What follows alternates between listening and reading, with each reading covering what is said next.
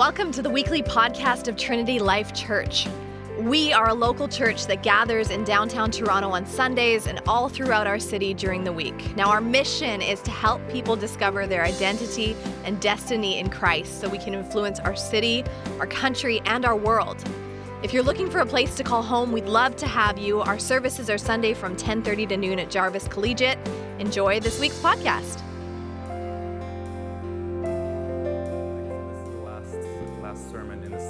Going to be, we're going to kind of tie a bow on it and, and, wrap it up. Before I jump into the passage, uh, Missy and I were in South Africa a couple months ago, and I met this guy named Dave.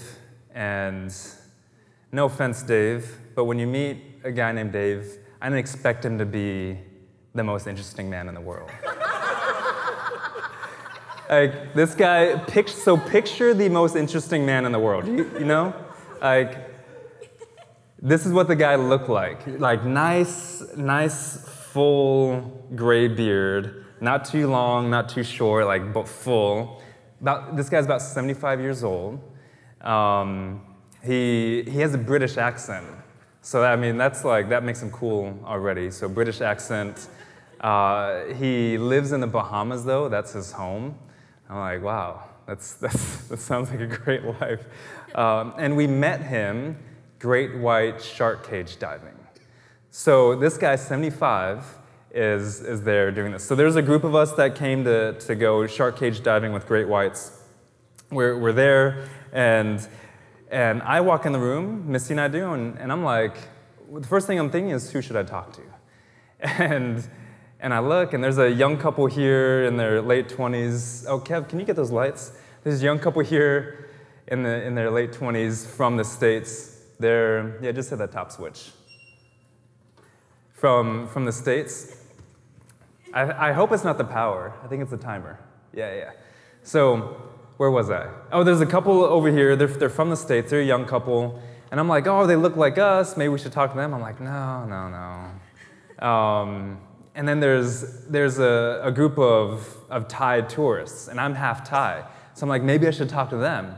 And I'm like, no, no, they'll ask if I speak Thai, and then I'll just be embarrassed, and I, because I'll just rattle off my numbers and all the random words I know, uh, which I ended up doing, and they didn't think it was funny. um, and, and then I see this guy, Dave, and he's by himself, no one's talking to him. And so I go, we, we go and talk to him. I think I approached him first, and, and found, to find out this guy he'd been like traveling around the world on a sailboat. Not on his own, but he would go to a port, he would find a ship, and it was like he would Uber around the world on sailboats, and he would just work on the sailboat. And he would, that's how he, and he just, that was his life. He just went around and, and he saw a ship and he'd be like, hey, you need a hand? Yep, let's go. And he'd go the next thing and go. And he'd been doing this for years. And, and uh, his next stop was, is Nepal, or was Nepal. And, and I'm like in awe. I'm like talking to this guy. I'm like, oh my gosh, this is so cool. Because um, he's been to all these different places and countries, and I love traveling and, and just seeing different things. And so I'm trying to learn from him. And so he said he's going to, to Nepal. And I thought it'd be dumb to say, hey, are you going to climb Mount Everest? like, that's, just, that's just dumb. But that's the first thing that popped in my head. But I didn't say it. And, and I said instead, are you going to see Everest? And so I was like, hey, are you gonna see Mount Everest? He's like, he's like, yeah, I'm gonna, he's like, I'm gonna helicopter by it. He's like, I've climbed it twice. and I was like, you're kidding me. He's like, actually, I've climbed the seven summits, which that's the, the, the seven highest peaks, so one, the highest peak on each continent. He says, I've, I've scaled each of those, like even Antarctica. And so he starts to tell me all about this. I'm asking all these questions, and, and he starts to tell me like all these lessons he's learned, all about his life, about himself, about traveling, about just seeing the world and experiencing it. And the whole time I'm thinking, wow, like, what a metaphor for life. That we're just, like this guy, Dave, who when I looked, he had a Dos Equis in his hand. I'm just kidding, he didn't. The most interesting man in the world. He's like, he's doing all these things and he's scaling all these mountains and he's telling me about all these things that he's learned about himself. And I thought, that's like, that's a big metaphor for us. We're, we're trying to climb these mountains, and, and your life is like this. You're, you're, you're climbing this mountain, and it's hard and it's tough, and, and you're, you're trying to get to the summit so that finally you have a good perspective on things. Finally, you can see things clearly. You can see things for what they are in all their glory. You can, um, you can have this sense of accomplishment, right? When you finally get to the top. And, and then I kind of got sad for Dave. I thought, this guy who's, who's lived an amazing life by the world standards, I just kind of got sad. I was like, wow, he's been searching for something and he still hasn't found it. He still hasn't found it and he's still doing this, this thing. And, and in the Sermon on the Mount, Jesus is showing us the mountain. And a lot of times we think the mountain is outside of us and it's something that we have to climb. But in the Sermon on the Mount, Jesus is showing us that we are the mountain, that you are mountain. That's why we're ending with, with this as a theme today, that you are actually the mountain. And the mountain isn't external, it's internal. The mountain isn't uh, ephemeral, it's eternal. It isn't physical, it's spiritual. And, and whatever your mountain is in your life that you're trying to climb, your career, your job, have, have a family, just life in general, Jesus is saying you're looking at the wrong thing. The Sermon on the Mount takes you from outside and it directs you inside. And, it draw, and Jesus is drawing us in and he's showing us something about ourselves. And that's the whole point. So that's the bottom line this morning. Now, once you discover who you are, you'll live out who you're always meant to be. Jesus is trying to help you this morning and through the Sermon on the Mount to discover who you are so that you can actually live out who you're meant to be. Most of you guys this morning, you're not living out who you're meant to be. You're living a life that you've settled for. You're living a life that is just, it just happens to be your life now. And if you look back, you're like, oh, why did I do that? Why did, but, but, and then you just settle. Jesus is trying to show you who you're actually meant to be and the life you're supposed to be living. And so, as we go in the Sermon on the Mount this morning, have that in mind. We'll take that through the, the entire passage here. And so, let's, I'm going to read this again, and I'm going to emphasize a few things as we go through these few verses. So, follow along with me on your Bibles and on the screen says everyone, everyone, not just this guy or that girl or that person, everyone then who hears these words of mine and obeys them and does them will be like a wise man who built his house on the rock. And the rain fell, and the floods came, and the winds blew and beat on that house. But it did not fall because it was founded the foundation of it was on the rock. And everyone, again, everyone who hears these words of mine and does not obey them, does not do them, will be like a foolish man who built his house on the sand. And the rain fell, the floods came, the winds blew and beat against the house, and it fell. And great was the fall of it. There's two people in this passage there's a wise man and there's a foolish man. And Jesus is, is contrasting them for us. So we have, or there's some, but there's some similarities. So each one wanted to build a house. The wise man and the foolish man, they both wanted to build a house. They both wanted shelter. They both wanted rest. They both wanted a place for their families. They both wanted a place of protection. They both desired the same thing. They, all, they both desired a house. And then they both built in the same general location right? Because the winds came, the, the rain came, you get this picture that these houses are next to each other. One's on rock, one's on sand, and the winds come, the, the same weather comes. The rain, the rain and the floods, and one house goes down and one house stays. So they're in the same general location. They also, the, this passage doesn't say they have different materials. Like, it's not like one built with wood and the other straw or one brick and the other straw. These aren't the three little pigs. Like, they have the same house. But one, the only difference is one built it in the wrong place. he built it on sand. The other one built it on rock. And, and Jesus says the difference is one person heard me and did what I said, the other person heard me and didn't do what I said. So, which is really interesting in this passage because he says, it's not that he didn't hear me, it's not that he wasn't listening, it's not that I didn't tell him, it's that I did tell him and he still didn't listen to me. That's the foolish person in this passage. That's the foolish man. He heard me, but he still disobeyed. He didn't do, do what I suggested, Jesus is saying. He didn't, do, he didn't do what I said. But the wise man does. The wise man hears and then does, and then does what he says. And, and what, what you should picture here, too, uh, with these two homes, is with one on the sand, one on the rock, is that uh, this isn't like this guy's on a mountain this guy dug through the sand to get to the bedrock. He got to the foundation. That's the picture that Jesus is giving us. That he, he dug through the sand to get to the hard stuff so that he built his house on the solid foundation. Okay, and that'll, that'll, come, back, that'll come back later uh, when, when we go through some characteristics. But so we see here these, these two homes. But the difference is, like I said, it's between one hearing and one not hearing. It's between the two men. And so this morning, I mean, just, just think about rains, floods, wind. When I think about rains, because in this passage, it's not about if something's going to happen, right? Jesus isn't like, well, if the rains come. He says, no, they're, they're going to come. The rains are coming, the flood's coming, the wind is going to come. And, and, he's, and he's showing us that it's about when, not, not if. So when I think about the rains, that could be, that could be a loss of a job. That could be a, an accident. That could be uh, a broken relationship.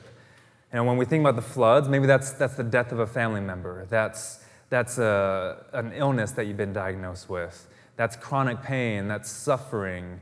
Uh, you know, when, when we think about, when I think about the wind, I think about the big bad wolf, like huffing and puffing and blowing the house down, which is one of my favorite stories that my dad used to read to us growing up. I just one a vivid memory of it. And, and the father this morning is, uh, I feel like the father this morning is saying, yeah, there's a big bad wolf out there. And that's the enemy.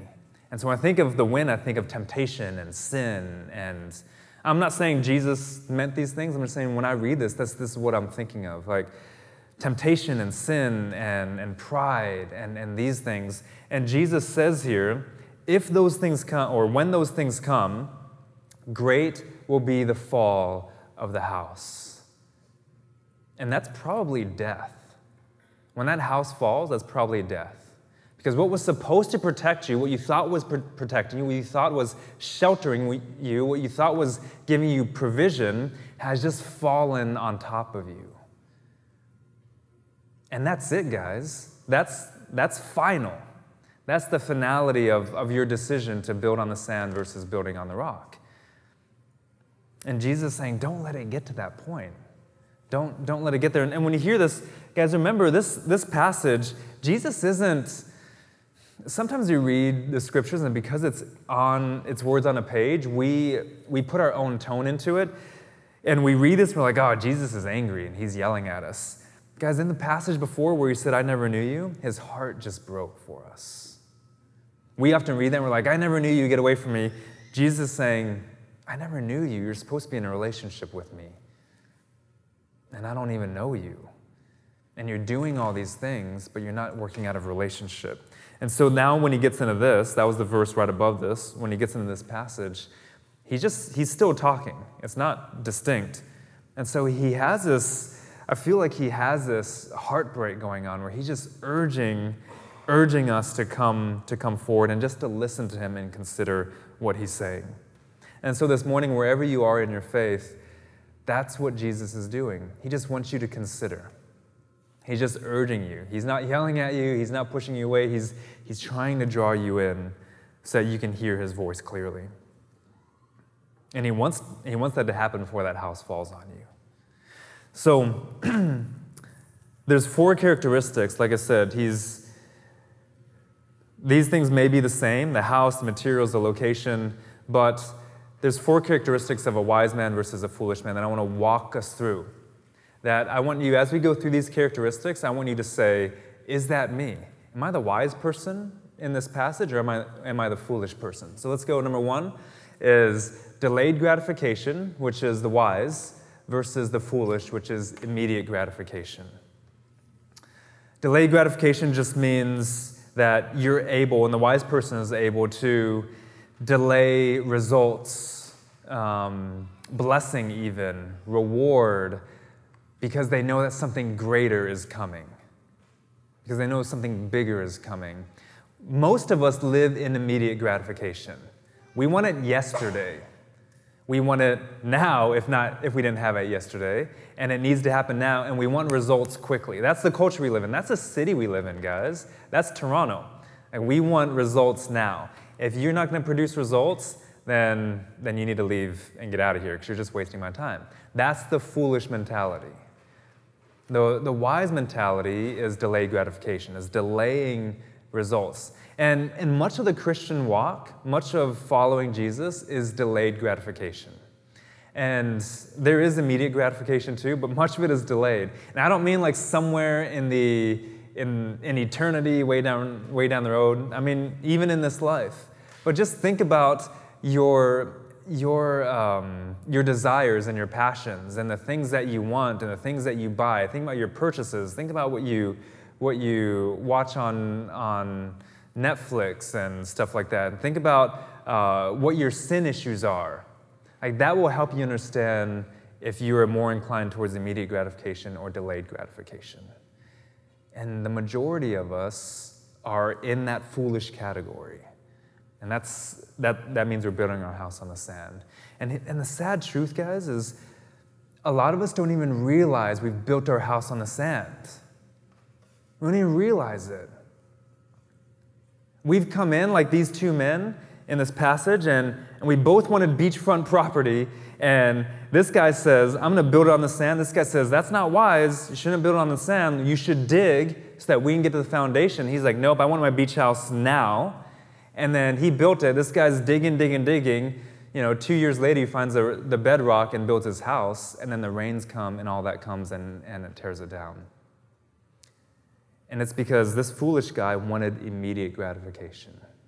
And this one said, no, we have to do some work first before we can see that happen. So, yeah, just think about that in your sin and in your life. Number two, listener versus criticizer. The wise person listens, hears, considers, and then acts with that in mind. The foolish person listens, hears, considers, maybe even considers, and then acts with that not in mind. The foolish person also can immediately push back or immediately criticize or immediately discard someone else's what someone else is saying.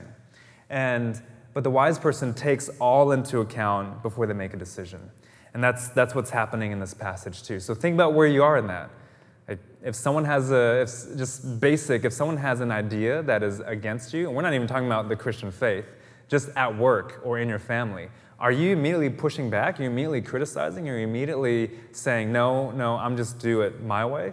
Um, you, you take that into your faith so that when God says something to you, what do you think your reaction is going to be? You're going you're going to react just like that. The wise person listens, considers, then acts. The foolish person doesn't do that. Uh, number three, eternal perspective versus ephemeral perspective. Ephemeral just means fleeting, like it's, it's, it's uh, going away. That just is alliterative. That's why I use that word. Um, but I can actually, I could, we could talk about eternal perspective for the rest of the year. It's one of my favorite things to talk about. I'm only going to say a few words on it here. But this is the perspective from the top of the mountain it's being able to see everything. And when you realize that what Jesus is getting at, that you are the mountain and that He's overcome that, you're going to have an eternal perspective. But most of us stick in this myopic, tunnel vision, ephemeral perspective that is about the here and about the now. And we just get stuck in there. And we don't think about conse- consequences, we don't think about eventualities, we don't think about possibilities. And, and that's what's happening here. The foolish person, he built his house in good circumstances. It wasn't raining yet, it wasn't flooding yet right? And he made his decision based on his present circumstances. The wise person considered possibilities and eventualities and said, Well, it's not raining today, but it might rain, so I should build my house so that it doesn't collapse when it does rain.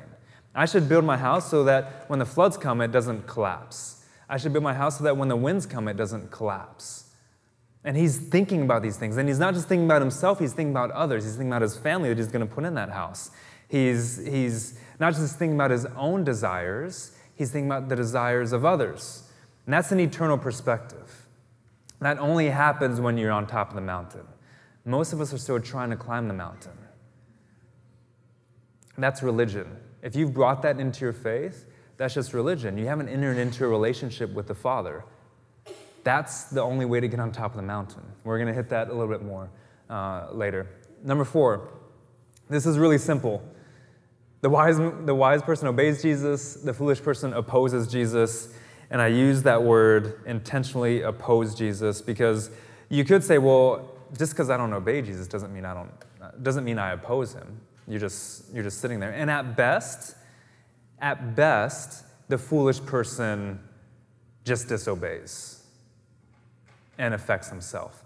At worst, they impede the way of the righteous because they're upholding the way of the wicked.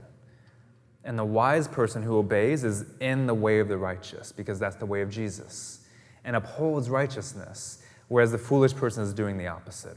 So just, just look at those and say, where, where am I on that? Ask, ask the Lord to do a work in your heart this morning and say, God, I'm, I do tend towards immediate gratification.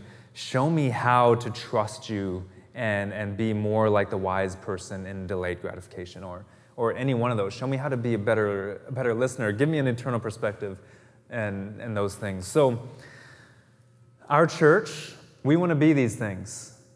Trinity Life, we want to be a church that looks at delayed gratification, that, that listens to our community and our city, that has an eternal perspective, not, not an ephemeral, fleeting one, one that obeys Jesus, not, not opposes Jesus. And in our very brief history as a church, we've we've come pretty close to that. Um, and it's been really cool to see how God has, has built our church and, and built a kingdom house. Our DNA at, at Trinity Life can be summed up in four letters, four words Kingdom, Disciple, Society, Church, KDSC. And that is that we're building a kingdom house. We're in the kingdom, and we're disciples of the king.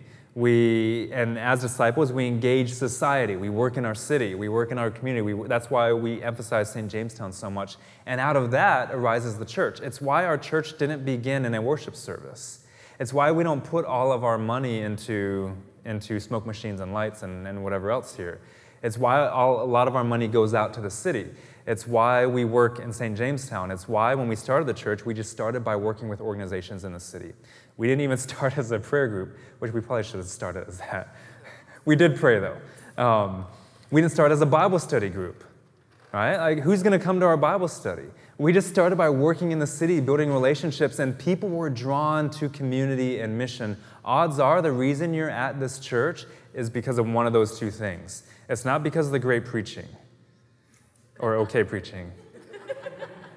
It's not because we have phenomenal music. And I hope that if, if that is, then you're coming to the wrong place. There's a lot of churches who do that stuff better than we do it. It's because you're drawn by community and by mission.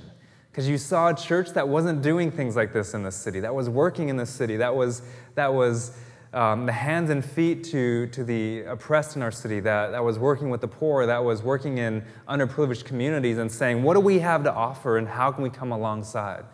Odds are that's what drew you to this, to this church.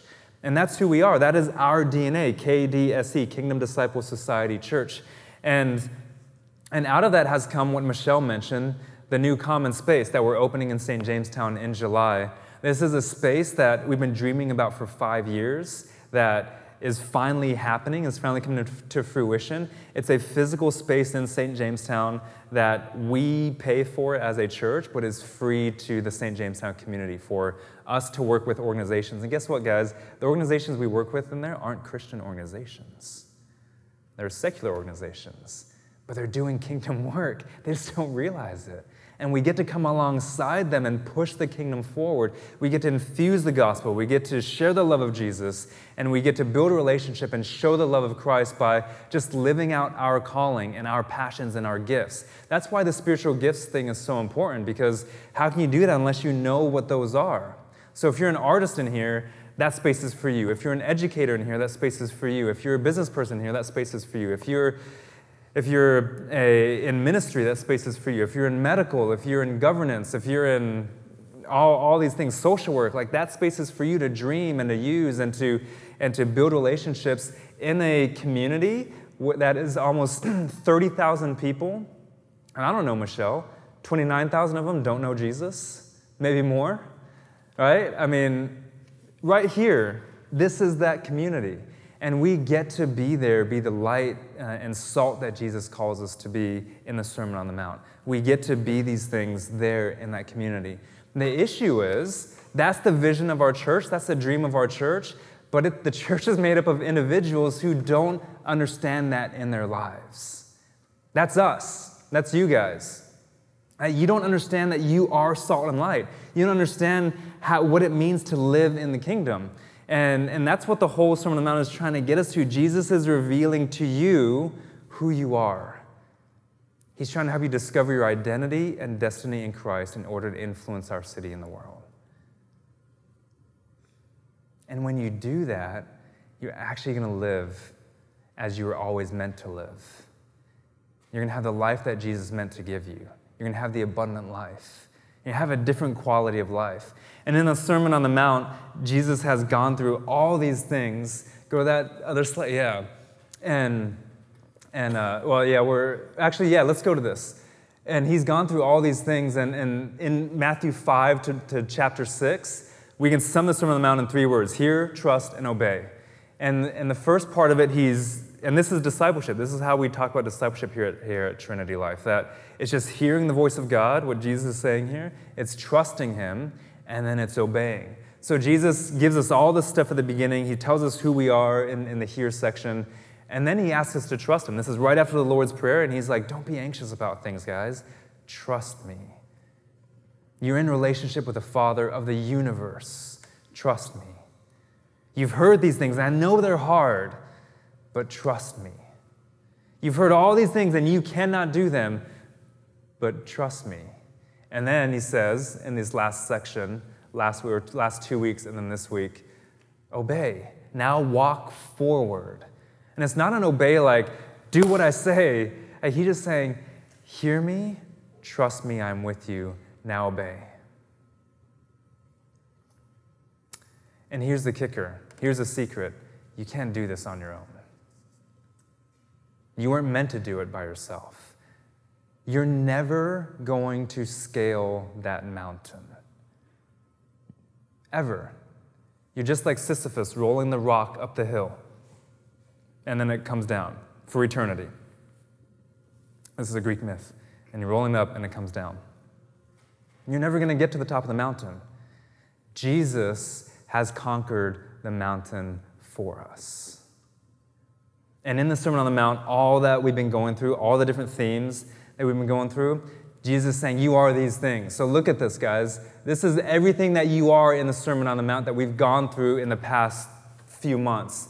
You're blessed, you're valuable, you're fulfilled, you're reconciled. You were separated, now you're together. You're victorious, you're rescued. Jesus has set us free from the prison. You are transformed. He's changed our lives. He's given us a new life. You're perfected because the Father is perfected. You're approved. You don't have to seek approval anymore. You're approved in Jesus, in the Father. You're forgiven. You are eternal. You are made for the ephemeral. You are made for the eternal. You're secure. He's saying, Trust me. You are holy. You're able. You're awakened. You're a mountain. And Jesus didn't just conquer death, He didn't just conquer sin. He conquered our lives to give us a new life. And he and if you understand that, he's set you on top of the mountain because he's on the top of it. And if your life is in Christ, he's given you that perspective. He's given you all those things. And you don't have to work for any of those things. Those things are all given to us in Christ Jesus. You don't have to be work to be approved. You don't have to work to, to be fulfilled. You don't have to work to be victorious. Jesus did all that on your behalf. And so he's saying this morning, hear my voice, trust me in all of that, and just step forward into it. And just live your life like those are true. Like Cecile said this morning, you may not, you may not believe that. Uh, well, I can't remember where is Cecile. Which which verse was it? You may not. She's like, you may not believe that this is true, but it is. If, if you have to repeat it over and over again, just do that. Repeat it over and over again where you believe that these things are true for you, because in Christ Jesus they are. And he ends this passage, or Matthew ends this passage by saying in verse 28 and 29 And when Jesus finished these sayings, the crowds were astonished at his teaching for he was teaching them as one who had authority and not as their scribes. That's the difference between human wisdom and divine wisdom. The scribes, the Pharisees, the religious people of that day, all they could offer was human wisdom. All they could offer was, was something on human authority. Jesus was distinct because he came with divine authority. He came with something they hadn't seen in a really long time. Maybe these, this generation had never seen. And he starts speaking, and they're just in awe. Why? Why does Jesus have this divine authority? You know, why, why does he, when he talks about, it's kind of, when you read this passage, and, and we've had this issue with the Sermon on the Mount, I've talked about this issue the whole time where, where people take segments of the Sermon on the Mount. This issue has, has been there uh, on, in each sermon, we, we piecemeal it. We, we take out one section of it and we try to interpret one section of, of Jesus' sermon when it's an entire unit. And this is one of those passages that we take out, and, and it can seem obscure when we read it. We're like, okay, what's, what's with the rock, Jesus? What's, what's with this imagery of the houses? It doesn't, it doesn't really connect with us until we look at the entirety of the scriptures in Exodus chapter 17 and in Numbers chapter 20, the people of Israel are in the wilderness and they don't have any water and they they feel like they're about to die. And God provides this rock in the wilderness with no water around. He provides this rock that living water comes out of to quench the thirst of the people in Exodus 17 and Numbers 20. In Deuteronomy 32, is a song of Moses. And Moses begins to develop this theology of the Father. And, and it's the first time we see that in the scriptures. And he, and he begins to develop the, this theology of the rock. And in this prophetic utterance, he, he talks about the rock over and over and over again. And he points Israel back to this rock. Deuteronomy 32 is at the end of the, the first five books of the Bible, right before they enter into the promised land. He's reminding them who that rock is, that God provided for them that God provides for you this morning. And then going into 1 Samuel uh, chapter 2, Hannah, uh, Samuel's mother, who's barren and without kids, she cries out to God and she says, I know you're my rock. I know you're the provider. And she calls him that. And then in 2 Samuel chapter 22, King David is there and he writes Psalm 18. And he declares Psalm 18 in, in, in 2 Samuel chapter 22. And he says, God, you are my rock, you're my fortress, you're my deliverer, you're my protector, you're my ever present help, and you're my rescuer. And then in 2 Samuel uh, chapter 23, David utters his last words, and his last words include calling God the rock of Israel.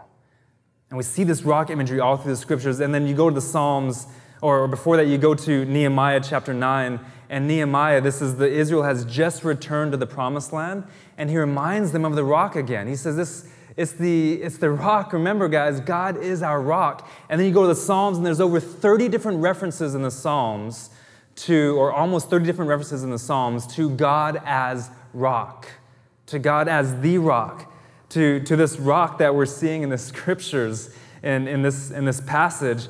And then Isaiah picks us up. And Isaiah is known as the fifth gospel. You know, you have Matthew, Mark, Luke, and John. And in the Old Testament, and the Hebrew scriptures, you have Isaiah.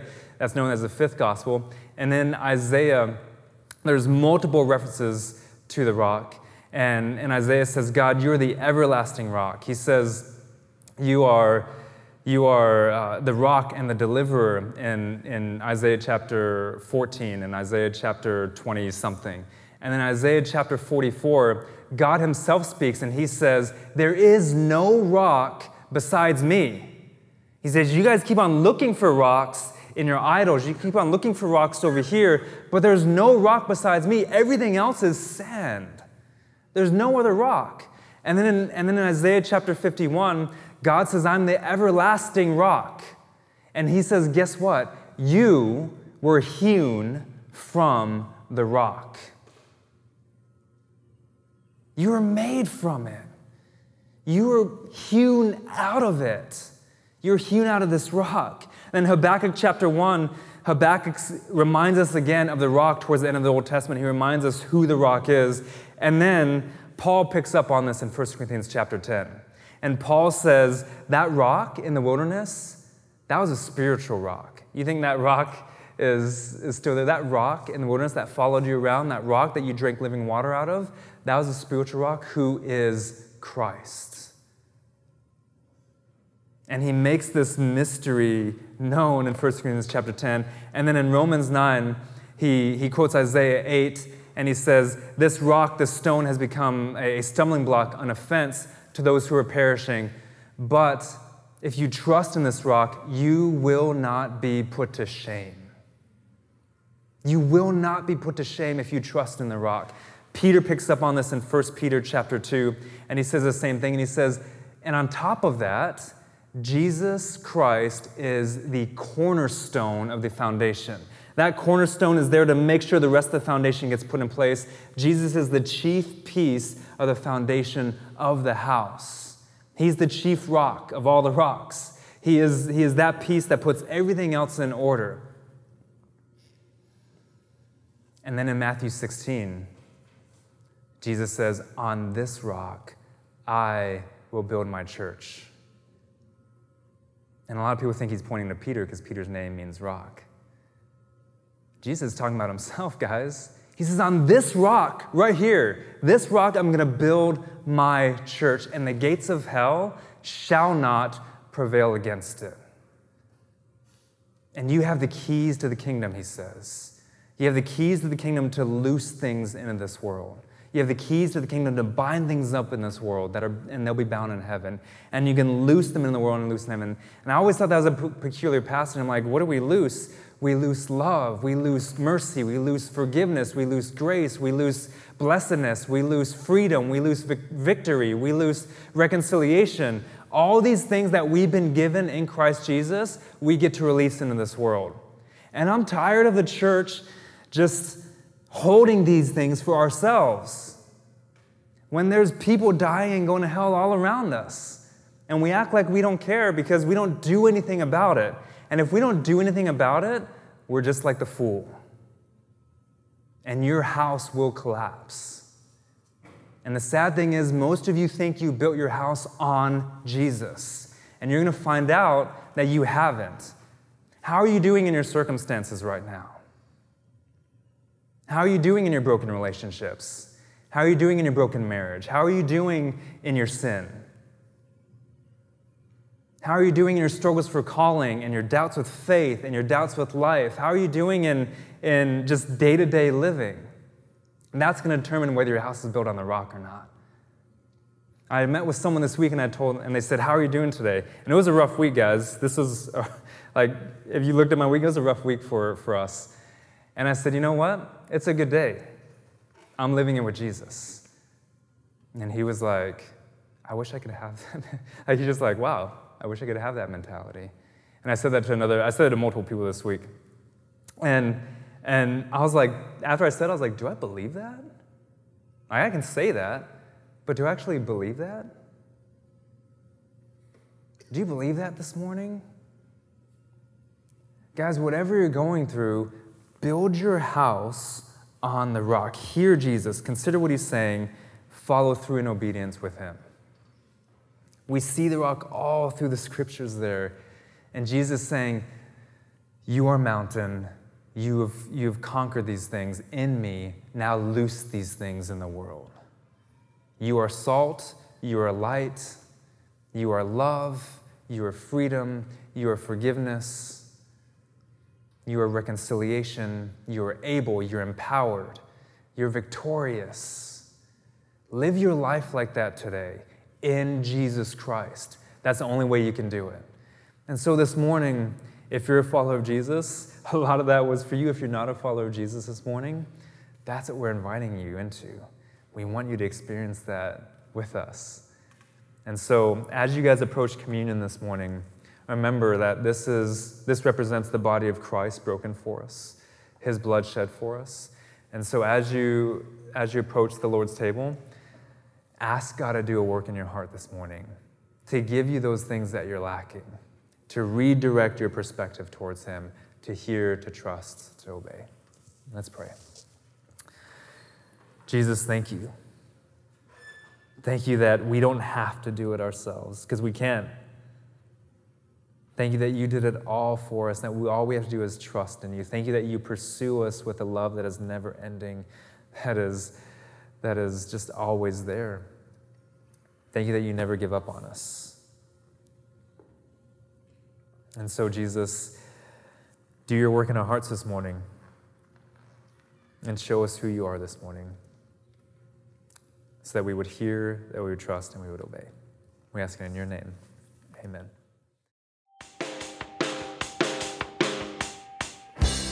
If you want to know more about the TLC community, check out trinitylife.ca or you can find us on Facebook.